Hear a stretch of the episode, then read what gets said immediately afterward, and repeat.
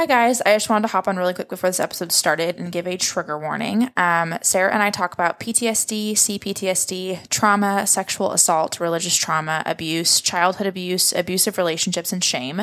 But for context, we don't go into our experiences, any of that. It's nothing is in detail. It's not uh, explaining triggering experiences. We just mention it when we're relating to our trauma. Um, and so, with that being said, I think that this episode is actually very validating and encouraging and affirming for survivors of trauma. It was very validating for me, even as someone who was in the conversation. Um, Sarah has so much insight into CPTSD, and it's so validating. Um, and it's also something that just really isn't talked about very much. And it's just, it's a very, lots of validating and encouraging things. Um, and also lots of kind of practical tools and next steps if this is something that you realize you're dealing with. Um, and then in addition to that, we talk quite a bit and mention quite a bit about um, The Body Keeps Score by Bessel van der Kolk. And I've talked about that. My guests have talked about it many times on the podcast, but I wanted to announce that I am going to be doing a three week series next week and then the two weeks after that, um, breaking down that book. And I'm going to read it in three parts and I'm going to talk through it with you guys. And I'm announcing it because I'm going to hold myself accountable to be doing it because I've yet to read the whole book because it's daunting to me a little bit. Um, but I think it's daunting for a lot of people and I really want to read it. So I think it might be more digestible for some people if I kind of break it down and talk about it um, compared to just the the daunting feat of having to read the whole book for some people. So that's going to start next week, which I'm nervous about, but I think that it'll be beneficial. And I've heard so many good things. I've read part of the book, but I just never could finish it because I was just too nervous and got too overwhelmed. And um, I feel like I'm in a space where I can deal with it now. So I'm very excited for that. That will start next week. Um, but for today, we have Sarah of Breaking Down CPTSD. And like I said, I think this is a really beneficial conversation. And I hope you feel as affirmed and validated as I did talking with her. Enjoy.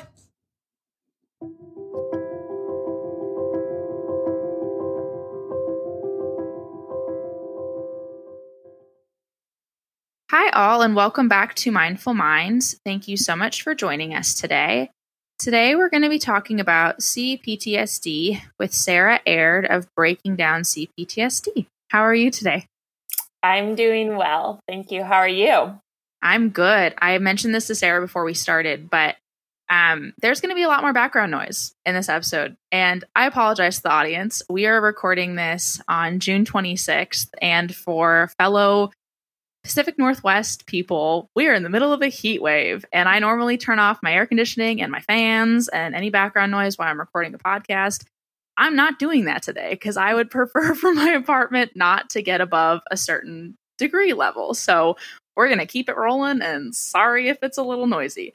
um, but yeah, so I wanted to have Sarah on because I mentioned to her, um, I think a lot of the audience that listens to this podcast, at least people that I know of, um, there's a lot of people who have PTSD in some form. There's a lot of religious trauma, there's a lot of sexual assault, there's a lot of abuse in general.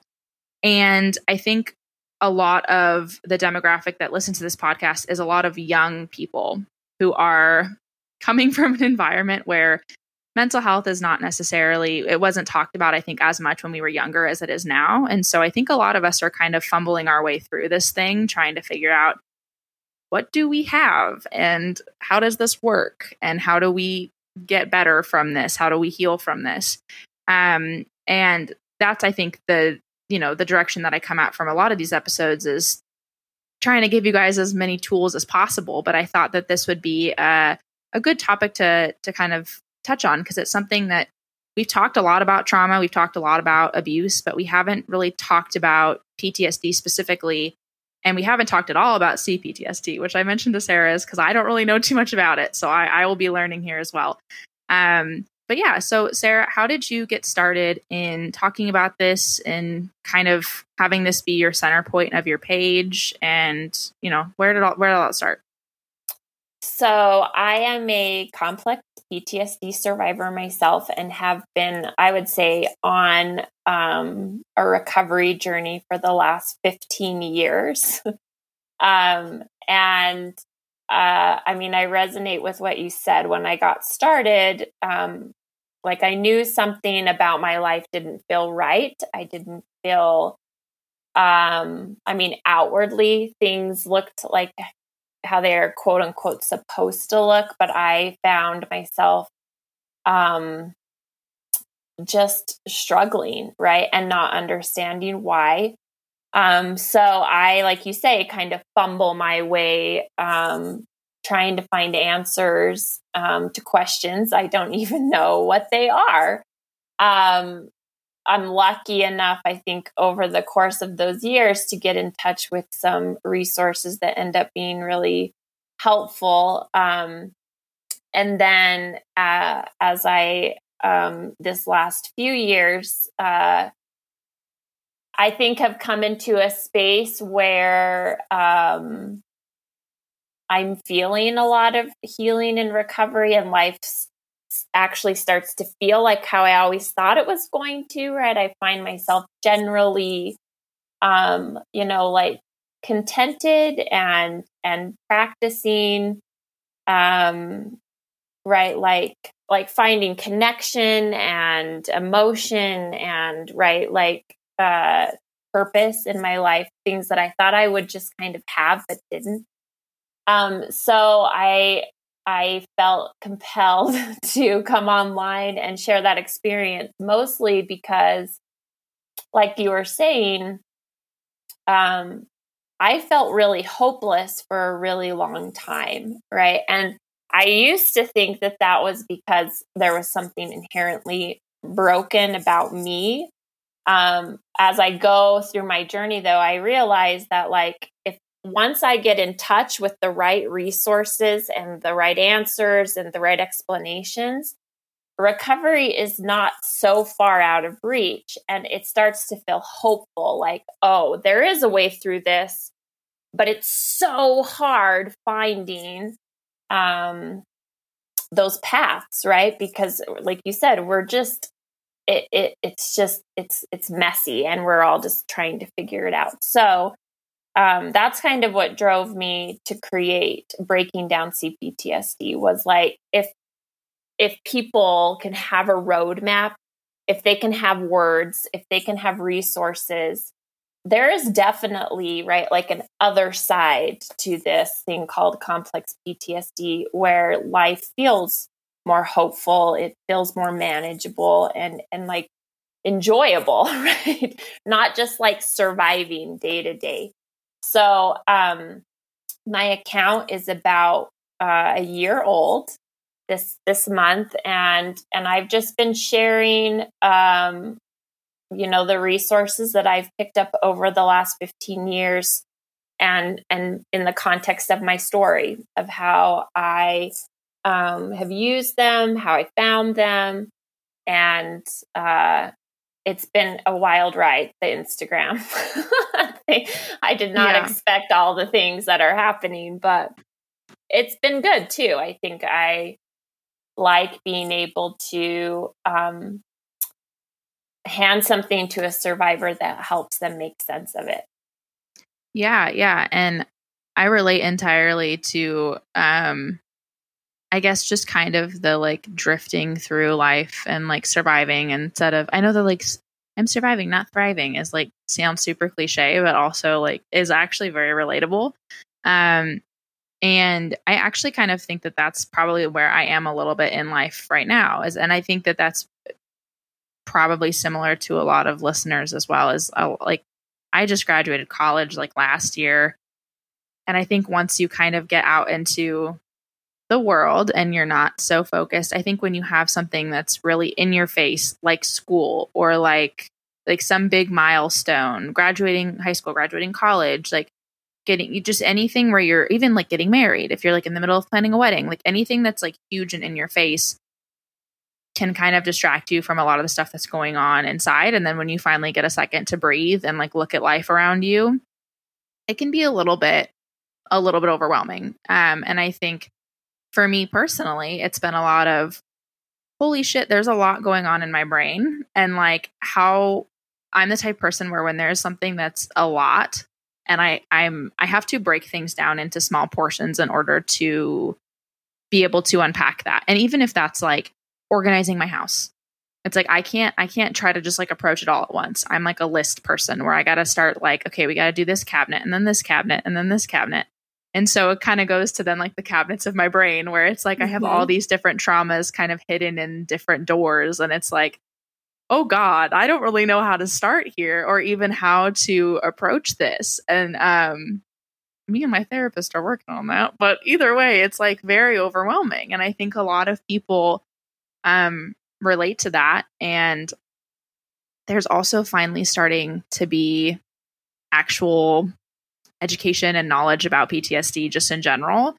Um, so much of my generation is so aware that it is something that m- like most people go through like most people have mm-hmm. ptsd of some extent from something compared to generations prior it was like i remember telling someone that i had ptsd when i was maybe 19 or 20 and it was an someone who was older like quite a bit older than me and their response was you're a veteran and I was like, do I fucking look like a veteran? like, I am 19 years old. No, I'm not a veteran. like, yeah. And I, I literally was like, no. And they were like, oh, you said you had PTSD. And I was like, sure. Yeah, I'm a sexual assault survivor. And they kind of like rolled their eyes. And I was like, hmm, okay, cool.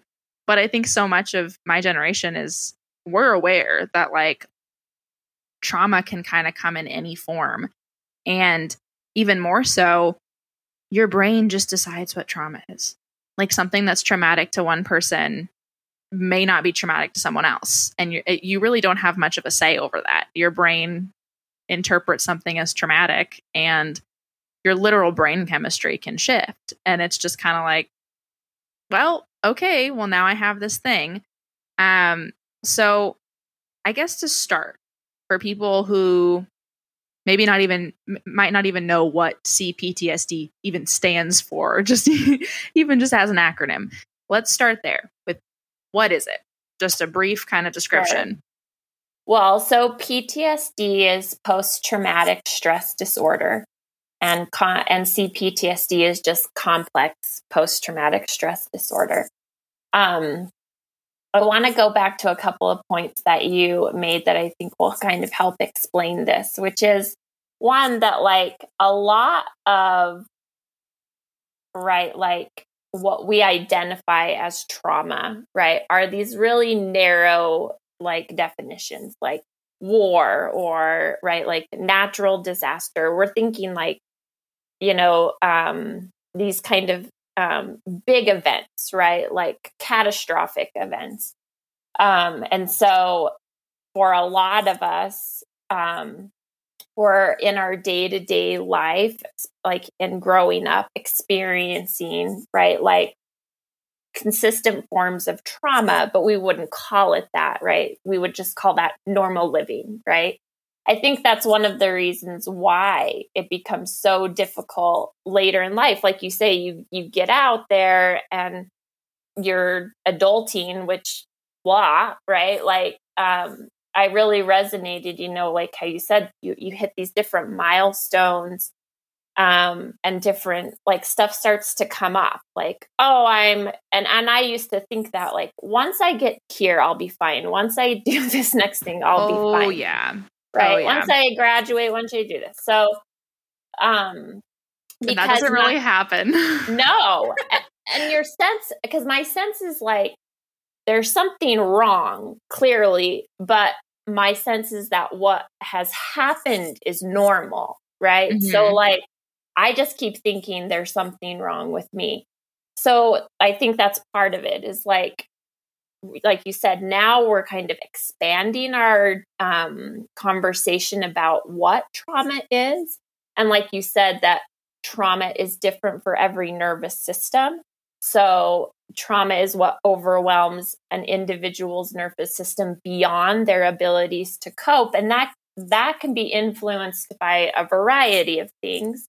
So, um, but we tend to right live in these spaces where like this just must be how everybody lives this is the normal this isn't traumatic and and and complex ptsd survivors i would say in general have a really hard time recognizing their experiences as traumatic because they have been with them for so long. It's just like, oh, this is just how people do it, right? And it's like, no, no, no, it's not. So, right, post traumatic stress disorder, PTSD, kind of speaks to what you were saying these these kind of single catastrophic events um, people with PTSD tend to have a sense of who they were before the event, where someone with complex PTSD struggles a lot with identity. Like, who am I? It's hard to remember, like, who they are before trauma, right? As they start to get in recovery. Like, I don't. I don't know who I am. I feel tons of internal conflict, right? They they they both have they have overlapping experiences um, where like in both um, CPTSD and PTSD, you're going to have like re experiencing of traumatic events, like a reliving or triggers, right? You'll also have um, flashbacks, but those can vary from like visually or in the body somatically for a CPTSD survivor, it can just be emotionally like I'm just taken back to an emotional state where I don't feel safe and I feel overwhelmed in my capacity to cope. And then um, a PTSD survivor will generally like avoid situations, right? Be hyper vigilant and kind of uh, like try to keep themselves from having to re-experience those events through triggers. So they're like right doing avoiding behaviors and hyper vigilance, but there's a little there's some hyper arousal those are really similar experiences for both a cptsd survivor and a, and a ptsd survivor.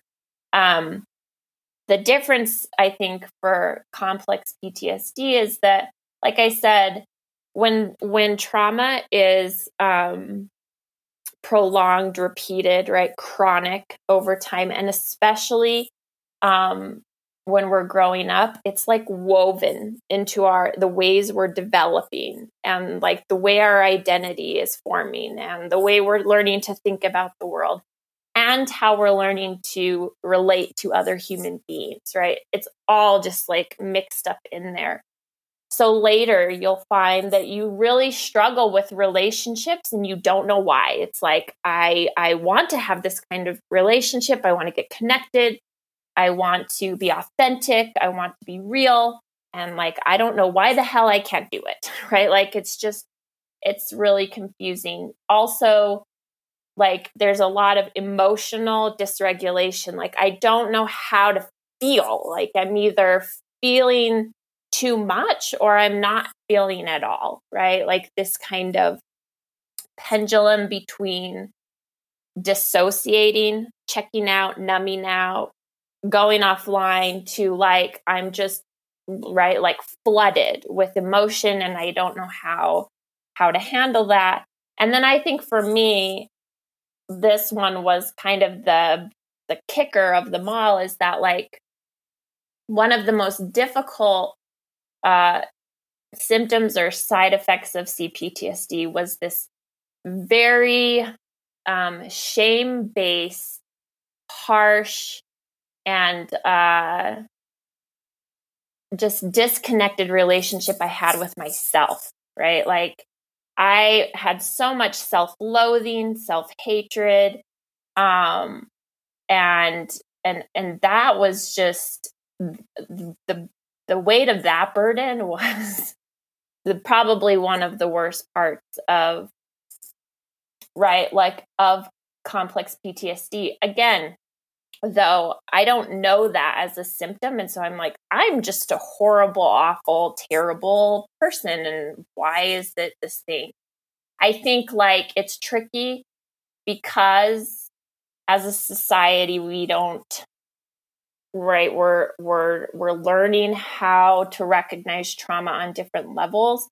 When people are going in and asking for help often what they're like what's manifesting or showing are the coping mechanisms for CPTSD depression, anxiety, dissociation, addiction, right? Eating disorders. These are all the things that we are picking up in our desperation because we don't have um, other things. We don't have support. We don't have resources. Tr- like um, therapy, I think, is shifting from a what's wrong with you, which would be that list of things that people come in with, right? These are the problems I have, to a what's happened to you to make you, right, have to pick these things up to cope, right? And um, with all of this stuff that's living inside of you.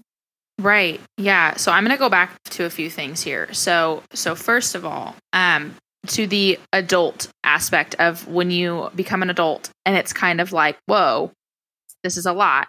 Um I think a huge part of that as well is if you are so used to whatever cuz a lot of trauma is in in your before 18, right? Mm-hmm. Maybe not all your trauma, but a lot of times where how you grew up, your childhood, your relationship with parents, your even a lot of different like relational things where maybe you don't uh you don't know how you should be treated or you're yeah. just a lot of stuff happens like before the age of 18 and before you have that freedom and i think a huge part of that is just that you don't have freedom to like leave mm-hmm. like i remember so many times as a kid feeling so trapped and just being mm-hmm. like I can't drive. like I can't go anywhere. And like, you know, there'd be fighting in my house and my older sister could get in her car and drive away. And I'd be like, fuck, mm-hmm. What mm-hmm. do I do? Like, where can I go? And it, it felt so, you, you feel very stifled.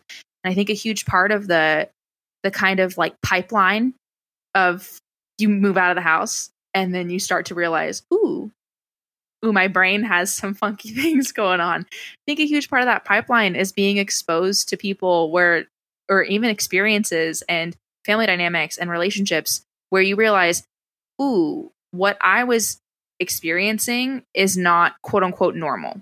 Mm-hmm. So like you, that's, yes, you make a good point where it's like, I talk about this a lot where when we're growing up, we have these developmental needs to attach, right? Attachment is something that's talked a lot about in trauma to attach to a caregiver and and attune, meaning like we feel safe with this person. We're able to go to this person and have them respond to our emotions in a supportive way. There's empathy, right? There's like conflict resolution. We work through stuff. We have that like neurologically wired into us. Our nervous systems are also wired for survival and safety and protection.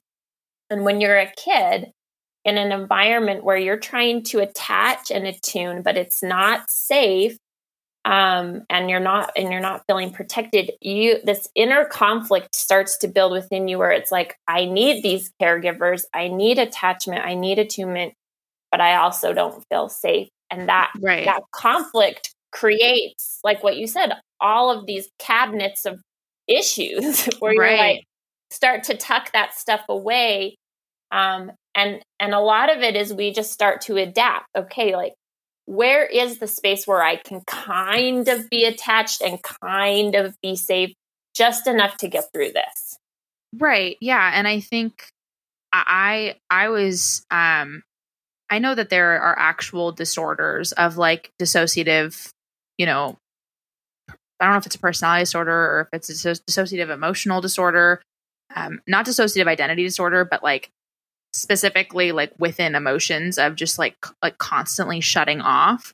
Um, I was like that until I was literally 18 and I had no idea that I that that was a and I'm actually going to do an episode on dissociation just on its own but it so much so it I self-care so self care has been talked about so often, right? And looking back, like pre 18, like me before 18, those 18 years of my life, um, it's very hard to take care of yourself and to recognize how to take care of yourself when you are in survival mode mm-hmm. and you're like really deep in survival mode.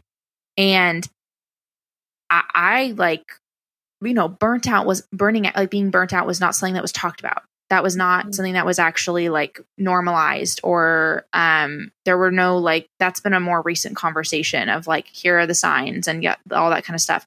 I was so burnt out that like processing emotions wasn't even on the forefront. I wasn't even like cognitive cognizant of the fact that i needed to process emotions. It was like my brain was in such an auto like autopilot. These emotions are too much I don't have the capacity for them. They're going away for a very long time and we'll get to them later. And it was funny because I was aware that that was happening. So I was aware that I was dissociating. And actually, my entire family was aware of it. My mom would call it um, my cave.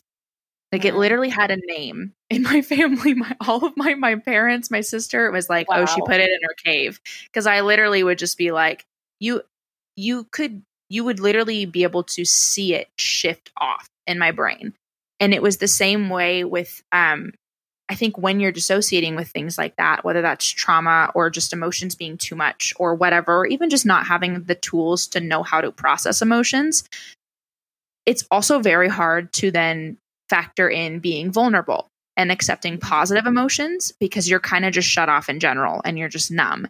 And so even positive emotions or like I I really uh, feel fulfilled and my love tank gets filled with like physical touch. But because I was so turned off, it was like I would someone would like hug me and I would literally like my mind would go blank. And it was like I, I wasn't receiving any of that because I couldn't. And it like everything was turned off Mhm. um and it was and it's funny because now i i'm because dissociation can also be a skill and it can be used at at in really good times when like someone gets hit by a car and like normally your brain would need to like process that. Oh my god oh my god trauma. And if you're able to just like turn it off for a second and go help the person and make sure they're okay and then process that emotion later that can be a really great like crisis skill.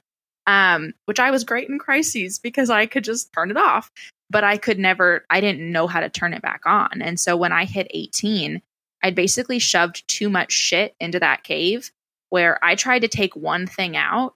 And it's kind of that like funny graphic in like a children's book when the kid is told to put all their stuff away and they just stuff it all in the closet Mhm. and then they pull one thing out and everything comes tumbling out and it's like oh no like whoops that was my trauma where i pulled one thing out to try to work on it and everything came out and i was like okay so and I, I was so aware it was happening too like i would tell people yeah like i opened my cave and like it's all fucking out now and i don't know what to do because i'm like so exhausted all the time because i Yeah. cannot make my brain stop processing um and it's then then you go from survival to like still kind of survival but you're just like surviving trying to survive your brain constantly processing emotions which i never understood why i was so tired until Mhm. someone like took me aside and was like yeah so like your brain is ac- you're actually burning calories.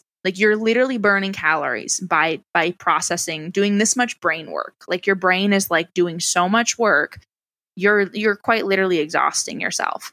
Because I, I went to someone who had was kind of mentoring me through a lot of this and i was like is it normal to be like taking like four naps a day because like i Right. can't i can't function and she was like yeah kind of Yes, like your it your is. brain is like it's doing overtime right now Yeah. um and so one thing that i wanted to ask um and if you you might have an answer to this you might not but the identity thing and the remembering yourself before or like wanting to go back to that person for PTSD versus CPTSD.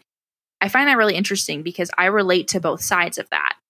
I have a specific trauma where I used to literally verbalize I had a name for myself. I was valedictorian in high school and I like really took that as part of my identity.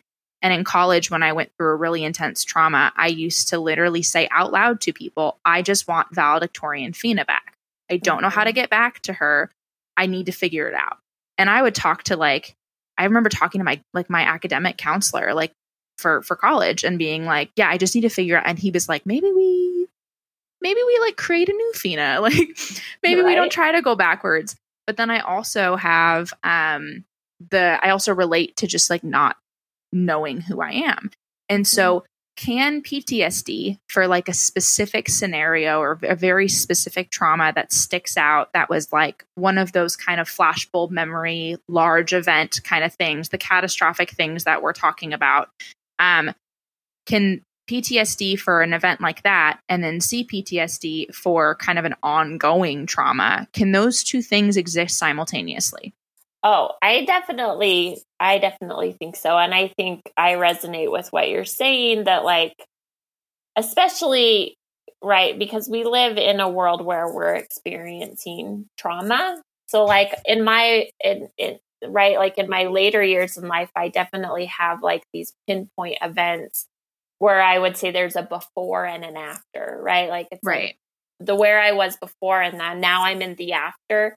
And then there's also like when I think about kind of my when I like zoom out and look at my whole life, I do though see that like my whole life has been a big question of like who am I, which we all ask, right? We all go through developmentally, like that's part of our development. Like right. in adolescence and young adulthood is like, oh, I'm trying to figure out who I am and I'm differentiating, like meaning I'm like seeing how I'm different from my family and like kind of right, like pulling together my identity.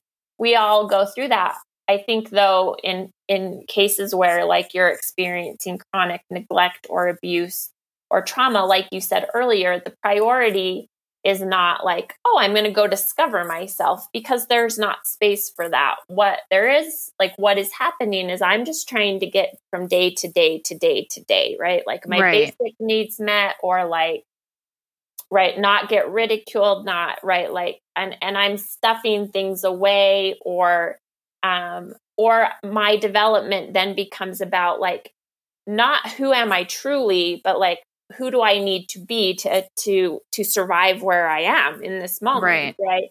So, yes, I think there can be like you know a combination of things where like um that before and after feeling or that feeling of like I've never known anything other than than this, right? Right. Little, the question of I don't remember when this started. Yes, and I think like I'd like to talk about dissociation because in one of the books that I uh, I love and I think is very informative is The Body Keeps the Score. And in that book, um, the author Bessel van der Kolk says that dissociation is the essence of trauma, meaning like you said, when when we're in survival, our priorities can't be like i'm processing this or i need to work my way through this because we are we don't have resources we don't have support so right. association is putting that stuff somewhere else the cave the cabinet like whatever and it's interesting like i think some like you say some of us are very aware that this is happening others mm-hmm. we can't remember right like there's dissociation is different for for all of us but what's interesting is that because of dissociation, which is a gift, and right, like it, it's not it's not inherently bad. We dissociate all the time in our everyday life. Like I'm right, driving right. home. We've used that, you know, example. I drive home and I don't remember how I got there or whatever. Yeah. On the extreme end, when we look at the spectrum of dissociation, like you said, on on one end is like a dissociative identity disorder.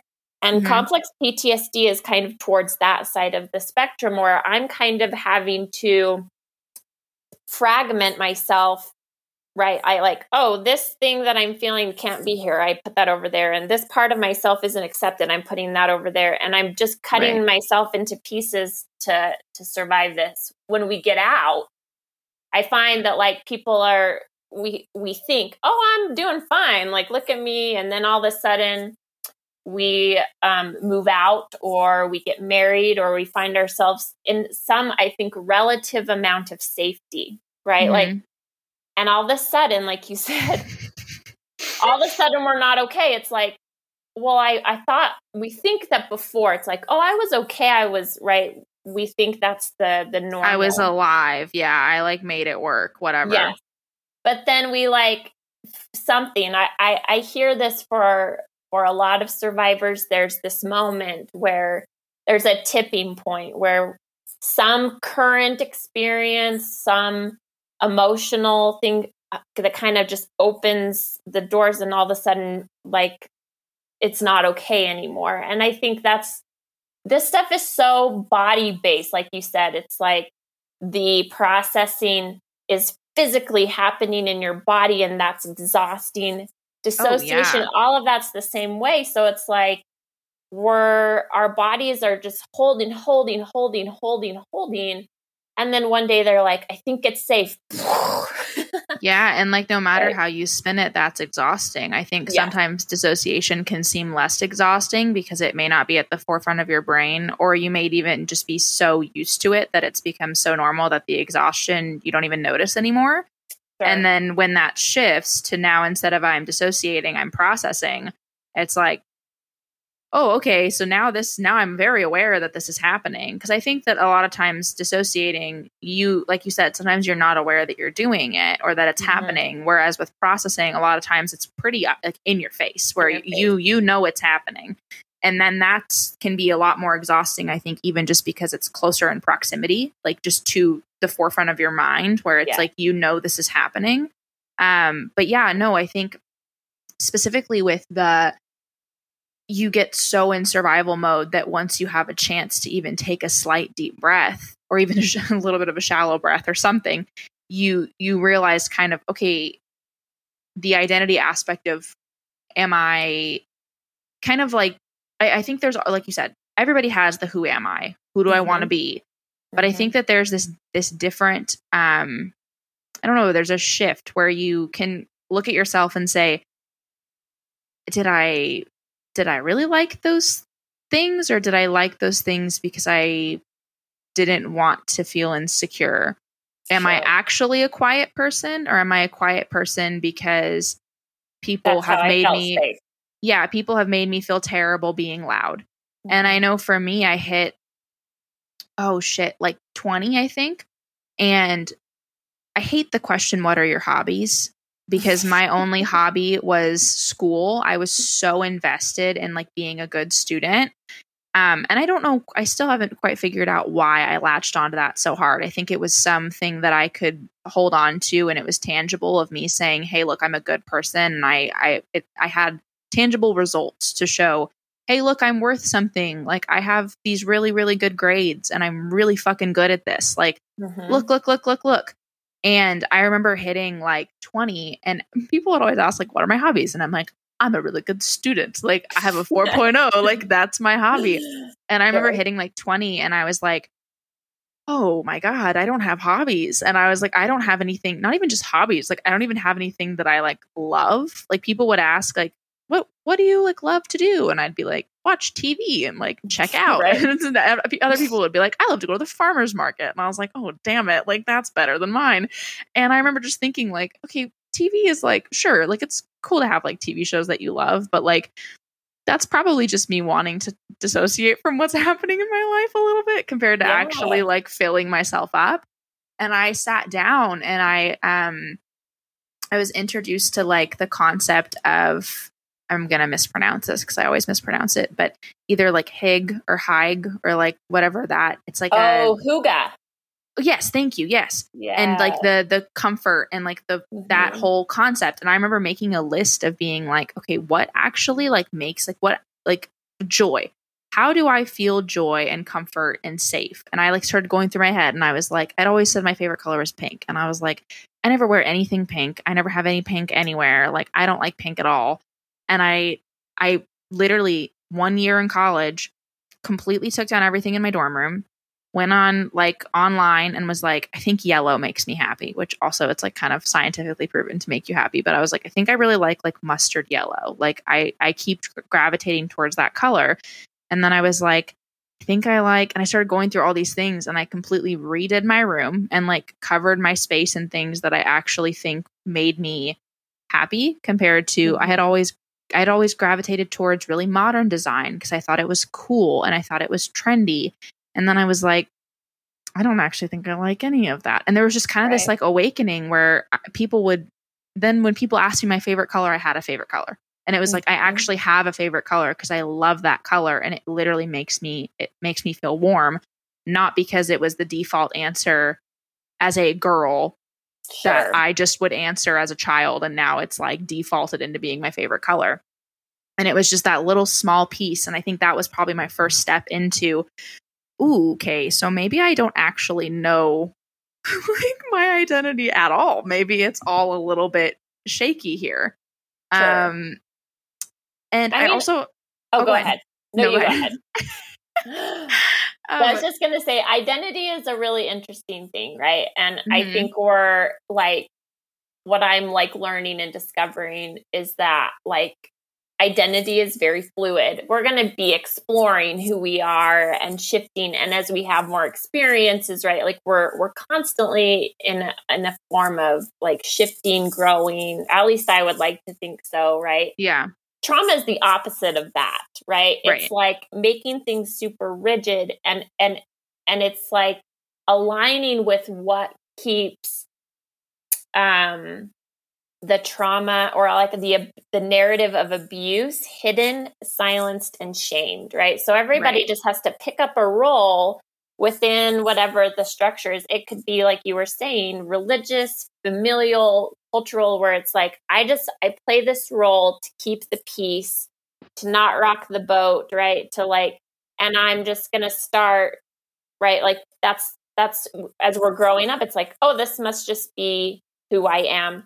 But when anybody tries to step out of their roles within the system and they're like hey i'm tired of being the quiet one or i'm or i don't think i'm really this Right. person the whole system goes hang on no Right. like you have to stay in your role because if and this is this is complex ptsd survivors stepping into healing they often get so much backlash because they are Oh, stepping yeah. out of their roles and saying i don't want to be this anymore i'm i want to discover what i truly am and the system is just like no thanks Oh yeah. Yeah. No, when I decided to leave the church, which was a huge source of my trauma, I remember people literally, I mean, just the patronizing language of just like, Mhm. oh, you're lost. Like, that's really sad. Or people messaging me and saying, like, I remember seeing how joyful you were when you prayed over me. And it was like, okay, okay. I was joyful because that was what I was choosing to show up as and to uh, exude. That's not necessarily how I was feeling. Mhm. I I got really good at putting out exactly what people wanted me to put out and looking exactly how people wanted me to look. And so like congratulations you got duped. Like Mhm. I wasn't actually like, you know, feeling fulfilled and and whatever. I just got really good at pretending that I was. And I was very scared to ever admit that because when your eternal life is at stake, it's a little scary to admit, hey, so this thing that I've been like super all in on for the last 18 years, that if I choose to step away from it, I might burn in hell. That that thing actually hasn't fulfilled me in any way. And I literally haven't I always feel confused and I always feel like there's something more, or I always feel like okay, no matter how much effort I put into this, I, I don't I don't feel like it's working, quote unquote. Mhm. Um, it's scary to then be like, uh, yeah, so um, I think that maybe this isn't working. Like, do I go to hell now? What happens? Right. So, and, well, I think that's like what's tricky, right? Because like within an abusive system, the the priority isn't authenticity. It's not oh no, like this fluid, like you know, like some of the things I've re- like really wrestled with is like when I go back and look at either like familial experiences, religious experiences, right? And I'm like, was that like what was that? Right? It's like was that real? Was it not real? Like what i'm discovering is that for sure i didn't feel a lot of authenticity in my life for a really long time. It doesn't mean that all my experiences i can just write them off and say or whatever right but it's like but i think what gets hard is like there's not like it's there's not a lot of space for people just to change right like you like Right. even if that's even if that person at one point in their life did feel like this religion was helping them or they felt connected to their family or whatever right? and now it's different it's like people keep wanting to go and say you have to stay here you have to stay and be this thing where it's like it could be both. And right. I think that's the skill of like part of recovery for me anyway with complex PTSD has been like holding space for seemingly contradictory things, which is like, um, you know, like, and and kind of opening my mind to like people can shift and change and grow and that might be uncomfortable for me because i'm like oh i don't know you this way but right. i also then can adjust but it's like making space for some of this ambiguity right like that it's like yes I could have been in this like like I can love my family and I can also not like thrive with my family, right? Or Right, right. I can have had like some good experiences in my religion, but now I don't feel like it's really like taking me where I want to go, right? And oh, letting oh, yeah. people just do that. yeah, the the gray and the nuance I think is really hard for a lot of people and I think that's hard in any situation because it life is not black or white. And unfortunately so many brains think that way including myself which Trauma can, that way. Yeah exactly. And um and you know that that can be something that like even I have the hard I've I've been in multiple abusive relationships and I have the hardest time explaining them to people. Like the uh, the hardest time because I will sit there and be like, yeah, so um well like he uh, he like verbally and emotionally abused me but also is like the only reason that I'm alive and was like my best friend and meant the world to me and you know yada yada yada yada yada. And it's just like and people will like that's so hard for people to understand when they're hearing your story especially when people are protective of you. It's immediately like screw him. And i i always go straight to like well like I loved him and I knew a lot of his backstory and like his trauma and like and it's not even like trying to make excuses it's just like it's not that black or white in my brain um f- because there's I'm I was too involved. it was like I just know too much about this situation to be able to just write and I have emotional stakes and things that sure. just makes it so messy and blurry and confusing. And I actually wanted to kind of move into relationships slash ongoing abuse because mm-hmm. I have a mm-hmm. question for you. Um, is it more common for PTSD to be more of a flashbulb event where it's maybe something from that happened once or that happened that was a big large like boom event and CPTSD to be something that happens when it was an ongoing dynamic with mm-hmm. either family partner stranger friend etc yes okay so I, right like like i think enough so blah, okay complex trauma or complex ptsd is speaking to what you're talking about, which is the complexity of human relationships, right? Like a lot of, I would say, complex PTSD survivors, when they're talking about their trauma, they're talking about relational trauma, right? Like what like happens between two people and often like right not just a stranger on the street. It's like the people that are supposed to be for there for us, the people we love, the people we care about, and that that that relationship is incredibly complicated, right? And and we've been talking about this on my platform that like you said, it's so hard to describe that to people. It's hard to describe the loss and grief of that trauma because it's like it's and in both and right, and right. As a survivor, that was it took me a really long time to get to the place where I could recognize that within my relationships, right? And and these are significant, right? These are like familial um my my partner, my children, right? Like how they've all been impacted by this trauma and that it's not just like these like I don't like like I hate these people. I love these people. I right like I don't want to be near them. I do want it's it's it's not like that. That's what no. makes it so hard. So like and so complex, which is yes. yeah, it gives gives a little weight to the name there. To the name, yes. So like the PTSD, um, when it's a single event, it might be, it could be with uh, somebody that you love and care about. It could be with a stranger. I think like one thing that I have read, um, and I am I'm going to pronounce his name wrong. I think it's Gabor Mate. I always pronounce his. I'm going to have to learn that so I say it right. But he just talks about that like it's not that we get hurt. It's that in the face of that hurt, there's no one there for us. That's mm-hmm. what can be really traumatic. So these, like whether it's PTSD or CPTSD, I think the complexity of C of, of CPTSD is this like ongoing relationship, like you said, that is and in both. It's like this is my mother, my father, my brother, my sister, right.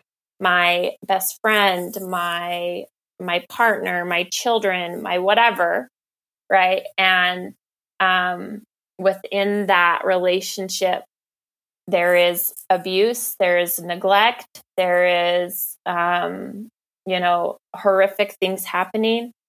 And then there are also other things happening where it's like, there are moments where it's like, man, I really care about you, or right, right. you were there for me, and then you weren't there for me, right? And you supported me, and then you destroyed me. These, this is the complexity of CPTSD and what survivors are are sifting through, just layers and layers and layers.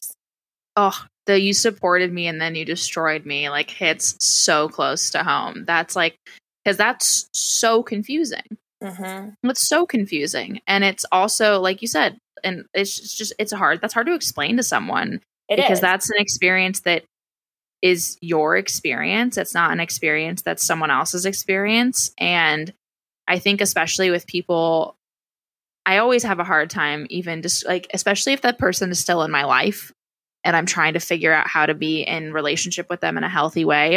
I have a really hard time telling other people about the trauma because then, as people who love me and protect me, they want to just be like, oh, screw them. Like, you know, blank is the villain. And it's like, okay, well, uh, like, I also really love them. And like, they're still in my life and we're trying to create a healthy dynamic and heal from shit. And like, can we like, like, oh. it's tricky because like people i think i think it's human that we want like clean answers like oh yeah yeah clear solutions but it's like i mean i think the survivor who chooses no contact and estrangement from their family people will say but what about all the good stuff?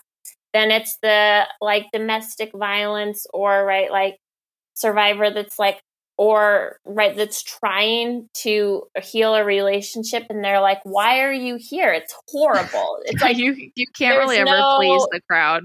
You can't and and i think like as a survivor it's so hard to try to explain your decisions to people because right like we like categories we like to say these are what the quote unquote like bad people look like and these are quote unquote what right, the good right. people look like but my experience was, and that was a hard thing for me, is like the quote unquote bad people look like everyday people, right? They're right. just, they're not good or bad. They're just, they're people. Some of them have done horrific things to me, and I choose how I handle, right? Like our relationship and what the boundaries are.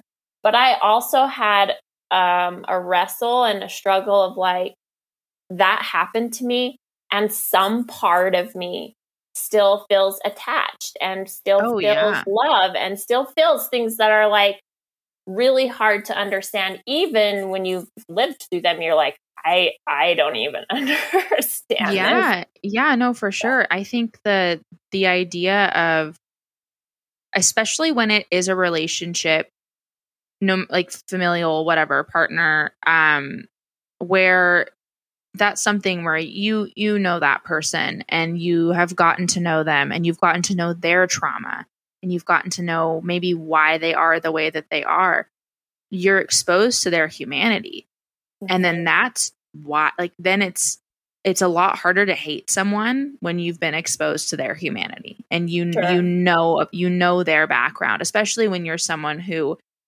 I, I've always been a very empathetic person and so when I look back on a lot of my trauma a lot of my trauma is involved with even a lot of my trauma is rooted in relation like you know partners that were very abusive. And Mhm. they're also partners that I sat there and held them when they cried.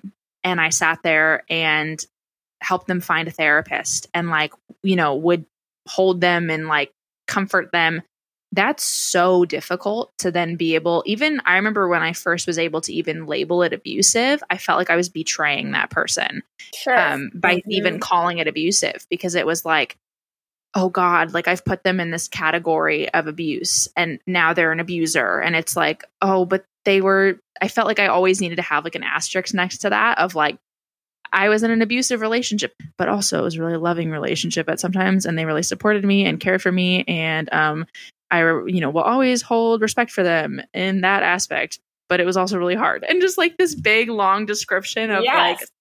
like abusive but and I, I i think this is something that i've actually it's been on my brain since we started talking.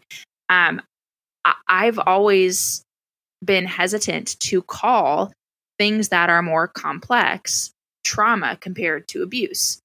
And i think that's because trauma in pop culture in media in everyday conversation is often described as those really large catastrophic events. Even if that's like i saw someone die like oh that's so traumatic that was a trauma. And i think that uh, for some reason i've gotten more comfortable with with saying oh yeah that was abusive but then i won't give it i won't allow it to like to call or i won't allow myself to call it trauma despite the fact that like if you're in an abusive relationship for a year and a half that's probably going to be traumatic Yeah. and like there are you know even i think a, a telltale sign of trauma is like if you're there are statements and things that were said or things that were did that just or things that were done sorry that were uh, that are co- replay in your mind or that will pop up and will be triggering or will kind of send you back to certain things or even trying to move forward and if someone says something does something that reminds you is similar etc you can get defensive or you can get whatever panicked that's often a sign that that was a traumatic thing for you Sure. Mhm. and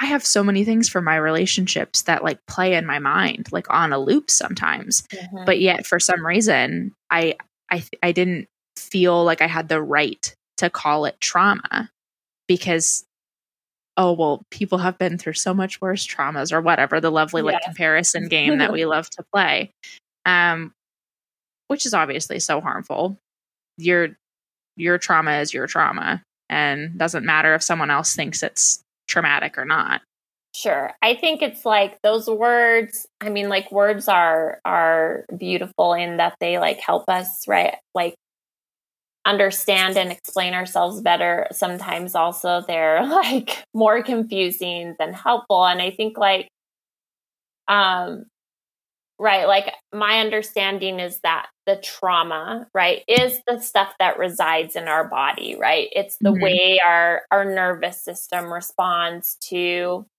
the the event whatever has happened over like you know this pinpointed moment or you know over decades what's living inside of our brains our nervous systems our bodies like that is what trauma is. And so it's like i think people you know like you said pop culturally is like oh trauma is war trauma is this right? And like um narrow but that's like war is war abuse is abuse there's medical right? Like there's all of these different things that manifest differently in everyone's body but yeah it's it's like um the vernacular is, gets kind of tricky and all of that kind of stuff but it's like i mean i think it's um right like honoring people's experiences like we all might use different words but i think what people are like speaking to is that i was impacted i was Mhm. changed i was um hurt i have this you know i'm i'm whole like this I have pain. That's really what people are saying. Right, right. And they, and they just want somebody to say, "Oh, I hear you. I see you. That makes sense. I understand or I'll try to understand or tell me more or right like right. that's really what at the end of the day whatever I think the words are that we're using is people are saying I'm in pain and I'm suffering and I'm struggling and they just want the person across from them to say I hear you. I see you. Thanks for Right. telling me that. Right. Validation. Yeah. Mhm. Yeah. Um, I wanted to also mention um, when I was doing a little bit of research um, for this episode, I, I Google searched uh, CPTSD. And when I did that, Google asked me, Did you mean PTSD? And I was like, I did not. But I wanted to ask you about that, about the lack of representation, the lack of conversation around CPTSD. And as, as, as much research as I've done, which is pretty minimal, um, I- don't think it's even in the DSM 5 as a diagnostic I don't not. think you can be diagnosed necessarily. I know you can in like a you know a therapy uh, situation where a lot of therapists are aware that this is a thing and should probably Mhm. be in the DSM five or I guess DSM six.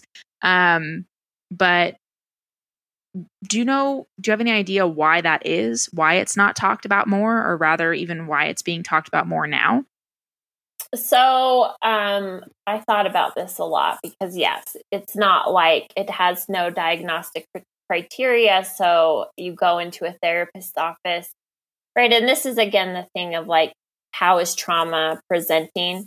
And so, you'll talk to your therapist and they'll be like, oh, it sounds like generalized depression or anxiety, and right? And then we have all these other, I, you know, like, um, labels that I think sometimes be helpful in that they point us to resources that can help us.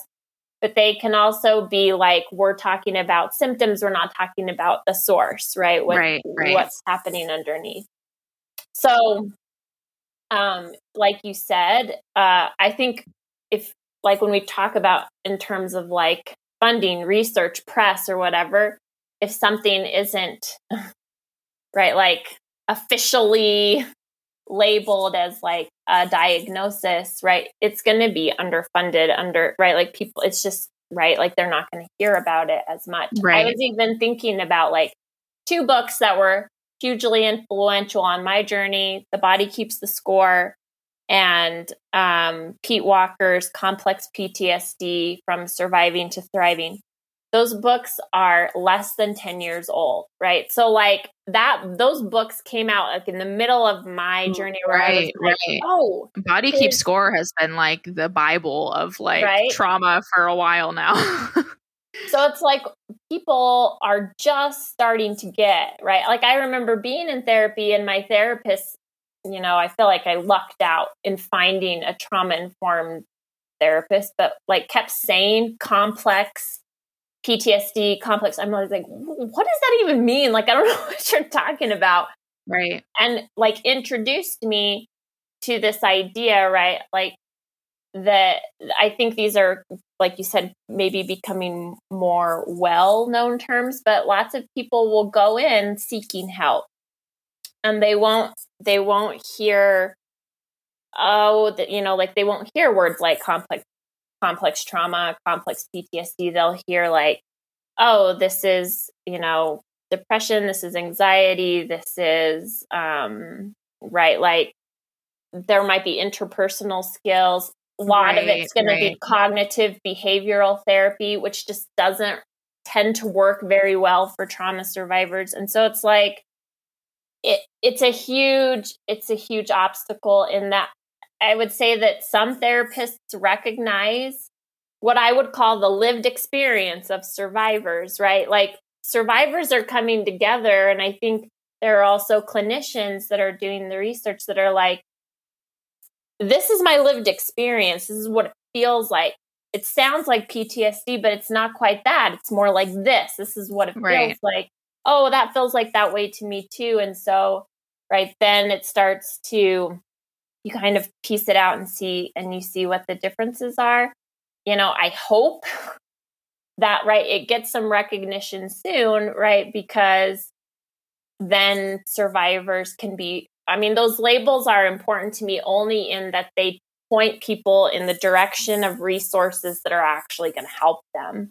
Right. And I think that in general, diagnostics are, um, I don't think that this will probably happen within the next decade, but potentially like it'll be building on itself within the next decade and then start to, you know, see the light a little bit.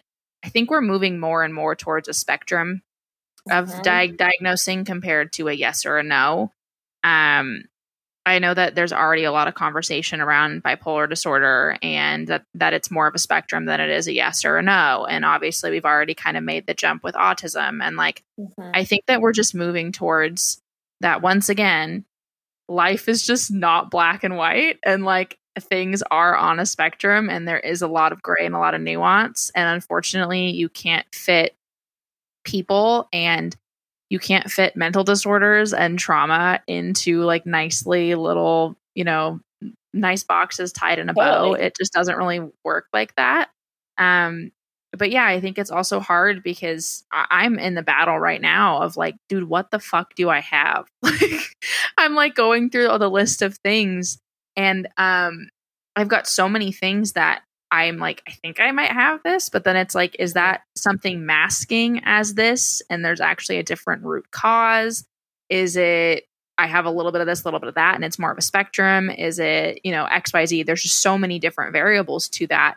And the thing that's so tricky with that is because it's all so um, nuanced and so often di- diagnoses are very, very, very nuanced medication is not nuanced and they have not come up with medication that works well for a spectrum of disorders compared to a mm-hmm. yes or a no um, and so i think that's where it gets really tricky is it's like a lot of the times for if you've got like a gamut of mental disorders and you're trying to figure out what medication can help ease some some of this this burden i think for me especially um, I was so anti medication for a long time. And then it was like, dude, I can't process all of this all of the time mm-hmm. and do this without having something that's taking a little bit of the load off here and like helping my brain work at a better capacity to be able to actually actively process this. Um, I had a therapist that told me medication and therapy slash like doing the work should never be more than a 50 50 balance you want to make sure that you're doing you can have 50% medication 50% medication or um, therapy but you don't want to have medication be the be the majority of what's controlling the, the situation. Obviously there's there's situations where that might be needed in like really dire circumstances but in general a good rule to go by is like the 50-50 method or less than. I mean if you're on you know as needed medication and maybe you're 5% medication 95% coping. But um yeah and on the the, I guess, little last note here treatments, coping mechanisms. How, if, if there's someone listening to this and they're feeling, I, I've had this listening to podcasts, they're feeling that kind of anxious, oh shit, is this me? Did someone just like read my diary kind of thing? Uh, how can they get started to try to work on this, to try to you know work through if they do have CPTSD, what treatments are effective, are there treatments that are effective, et cetera, mm-hmm. et cetera. So what I would say just initially, you know, coming back to what you were saying, like I think what you're speaking to is like right, the complexity of humanity, right? We're when we're talking about treating people and they're coming in with right a variety of what I would call like survival skills that are not working that well in their life anymore, right? It's like I'm tired of surviving. Survival could look like different things for everybody. Could look like eating disorders, addiction, um, dissociation, right? There's uh, a, a ton of things that people pick up to survive. They maybe get to that point in their life where they're like, this I don't like I'm tired of doing this. I don't right like I don't like the way that I I feel doing this so they come in. Um and it's like um we kind of live in a society where it's like okay, I'm going to check all these boxes. This is what you are. This is the treatment. Now now you should be better like if you do this thing. Just like we've been talking about with complex PTSD and complex trauma, like the the the the the core issue, the core struggle is complex, right? And and and each lived experience of every survivor is different. And so when I think about like complex PTSD treatment, it's it's I call it a collection because and and then that every individual survivor's collection of tools looks different. Um, there is no like one size fits all remedy because um, we all need we all need different things. I would say that there are general areas um, of recovery that uh, that need to be like addressed, and that there's um, different tools within that. Like for example, we've been talking a lot about identity and sense of self and this idea that we dissociate, fragment, and that kind of thing. So, like one modality uh, in trauma work is parts work or inner family systems, which is this idea that within me, there are different parts. Like there's the part of me that wants connection, that wants authenticity in my relationship. There's also a part of me that fears abandonment and wants to isolate. And when those two parts come together, what it creates in me is a conflict, and I might right sabotage relationships or run from relationships. Parts work is the framework where we learn to resolve those inner conflicts and create an identity where our parts feel heard, that they feel like they have a say, and we start to feel like a whole integrated person instead of like at in a tug of war with ourselves. There's also like, I mean, I, I think about my own recovery and it's as complex as my trauma was. Like it involved it involved elements of body work where I'm learning how like I'm understanding my nervous system. I'm learning how trauma is stored in my digestive tract, in my muscles, in my, right, like in my skin, and how I process that energy, which isn't necessarily verbal and like I just talk my way through it, but it's like a body based experience. Then there's, right, like, um, the relational healing, like you said, a lot of this trauma happens in relationships and we want to heal in relationships too. We want to learn how to get that authenticity, connection, conflict resolution, um, all of those kinds of things. It can feel really daunting at first. It's like, oh, yeah. I don't even know where to start.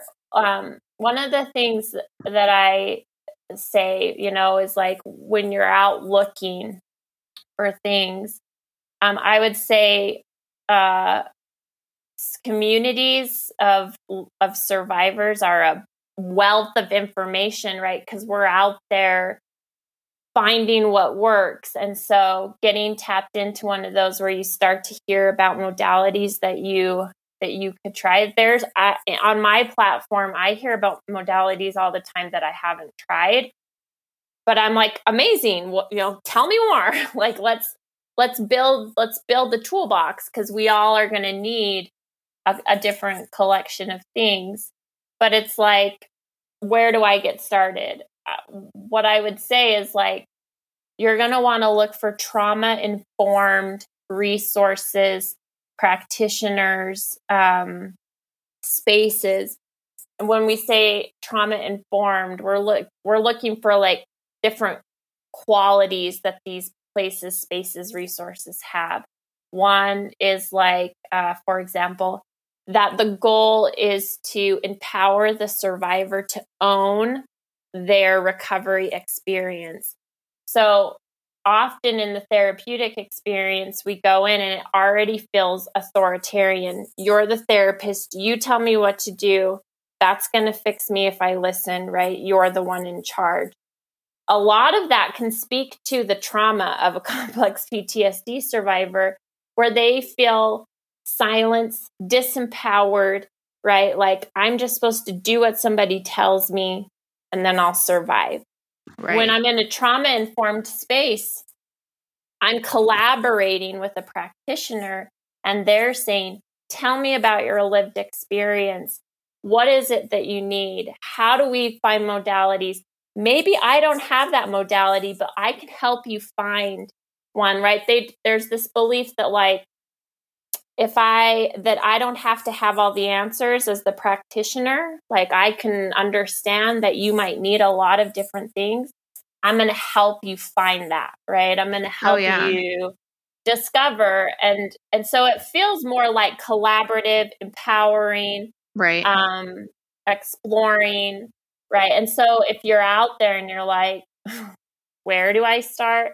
I would suggest um I think Body Keeps the Score uh, by Bessel van der Kolk and uh, Complex PTSD from Surviving to Thriving by Pete Walker will give you an idea of modalities that you um, could start with, right? And then right. start looking for spaces and practitioners and resources who follow these trauma informed principles. Yeah. And on the note of like practitioners, I do think that a lot of times that is very much so a trial and error thing. Like you very well might get into a space and realize very quickly this is not for me. And please, please, please listen to that instinct mm-hmm. and go with that instinct. And that can be so hard if you are a survivor of trauma to especially if you're a survivor of trauma that may have happened in like you said an authoritarian space where standing up to authority and a lot of people view their therapist as authority can be really scary mm-hmm. um but i mean i had i've i've gone through shoot like six therapists right and it, it took me like that long to find one that actually works and um I had one therapist where I literally showed up and the first 10 minutes were her arguing with me about billing. And we got on the phone with my insurance company trying to figure out billing. And she's on the phone speaking very rudely to the customer service individual taking the call at my insurance company. And I kid you not, I had driven 30 minutes for this appointment. I'd paid for parking. We hadn't even sat down to actually have an intake appointment. We were still trying to figure out billing shit and she's talking rude to this person on the phone. I reached over, this is her office phone. I took the phone and I said, "We're actually not going to need uh, yes. anything else." Like to to the customer service person, and and she looked at me and was like, "Wait, but we're." And I said, "No, no, uh, we actually don't need to. Thank you so much for your help. I apologize for the confusion. Like, thanks." Hang up the phone, and I was like, "Yeah, this isn't going to work." Right. Like, and she looked at me and she was like, uh, immediately like offended and was like, "Yeah, I don't think it's going to work." And I was like, "It's not. Thanks for your time. Like I'm going to head out." And I'm so glad that I did that and I didn't stick with someone who already made me feel unsafe in the first appointment. Yeah. So please listen to your instincts. Please. And I would just add to that that like when when you as a survivor if you go to pick up a tool or a resource or a relate like a relationship with a practitioner um, when it doesn't work, we tend to think it's because we're doing it wrong or like there's something wrong with us. Right. But we might want to just get more curious about like, one, maybe this isn't the right space for me. This could not be the tool that's going to work for me. This thing might not be trauma informed. This might not be a good fit. Right. Well, I think a lot because it is such a hard process in finding the the things that work for you, it can get really discouraging because I think that kind of in that that side effect of um, negative self image, right, that comes from complex trauma would say this isn't working because you're so broken, and right, that's right. not true at all. So it's like as you're going out there, first I acknowledge your frustration, how hard it is to find right, this stuff. Right. But if it's like, if it's not working, it, the question of instead of like, what's wrong with me might just be, why is this not working for me? And then right. like finding what does. Yeah, no, for sure. And also give yourself grace if you need to take a break from like healing, quote unquote, because Mhm. if you're really trying to find a coping mechanism or something that will find give you some relief or some healing, and you're running into those obstacles where you keep feeling like you're hitting roadblock after roadblock, like we mentioned earlier, like this is a full body experience and it it drains you a lot of the times. And so it can be really exhausting to like be trying all these different methods and not feeling like anything's working. And Yeah. so I mean, me personally, like I've taken a little bit of a break recently where my therapy was let's work through shit. Let's try to find stuff. We were going to start like uh, EMDR or ED, Mhm. EDMR. I think it's it's EMDR, right? EMDR. Uh huh. I was going to start EMDR and I sat down with my therapist and I was like, yeah, so I don't have the fucking bandwidth for this. and I was like, I'm so exhausted. Like, we need to put this on the back burner. And I told her how overwhelmed I was. And she started laughing and was like, yeah, no, this is not the time to start this at all. Like, we'll take a break here for a second. And my therapy sessions have just been me venting to my therapist about how shitty my week has been. It hasn't Mhm. been us trying to unpack a lot of stuff right now because I just needed a break. And that's Totally. fine. Um, I also would second the community aspect. Mhm. I found the most healing by far by finding a support group. Mhm. Um, and the cool thing about support groups, um, for one, I will I will link these books. I will link, you know, all of that in the episode notes so people have access to them. Um, I'm also I think I'm going to do like maybe a three or four part episode series on the Body Keep score because I think that that's just a really beneficial resource. And I Mhm. have had so many people recommend it, even on the podcast. It's just like it is literally like it's a go to resource. a and great so book. Yeah. I think that that would be beneficial to go through. But I'll also uh, post. Um, I have a like, gosh, like a hundred page document that is a whole bunch of different coping strategies. Mhm. It's worksheets. It's um, mantras and like different, you know, exercises and all these different things that you can do from the comfort of your own home that I have built up when I was running. I, I used to run a support group. And so I built that up during that time period. And I will post the link to those as well because if you don't have insurance, if you don't have access to healthcare, like trying to find practitioners that are affordable is like close to impossible. So, um, I will post some of those resources. And then with support groups, you can go on like Psychology Today. And some of these support groups are like, you know, 20 to $50 a session compared to, and they may only meet like once every other week or once a month. And so a lot of times that's a lot more affordable and accessible than trying to pay, you know, 150 $300 a session for a therapist out of pocket if you don't have access to insurance or if you can't find anybody that you that your insurance covers that is also trauma informed and also like works with what you're looking for because that's a Right. huge like I've got insurance. I'm currently not paying for my therapist via insurance because it's like I went through the list of practitioners and I was like, oh, I don't like any of you. I know. So Yes. um so yeah, so give yourself grace. I'll try to post some resources that are more affordable, more accessible and all that. And then um I wanted to thank you so much for coming on. Um I feel like this will definitely be helpful for people. I feel like I learned a lot about myself just in the conversation, which is always mm, selfishly great for me.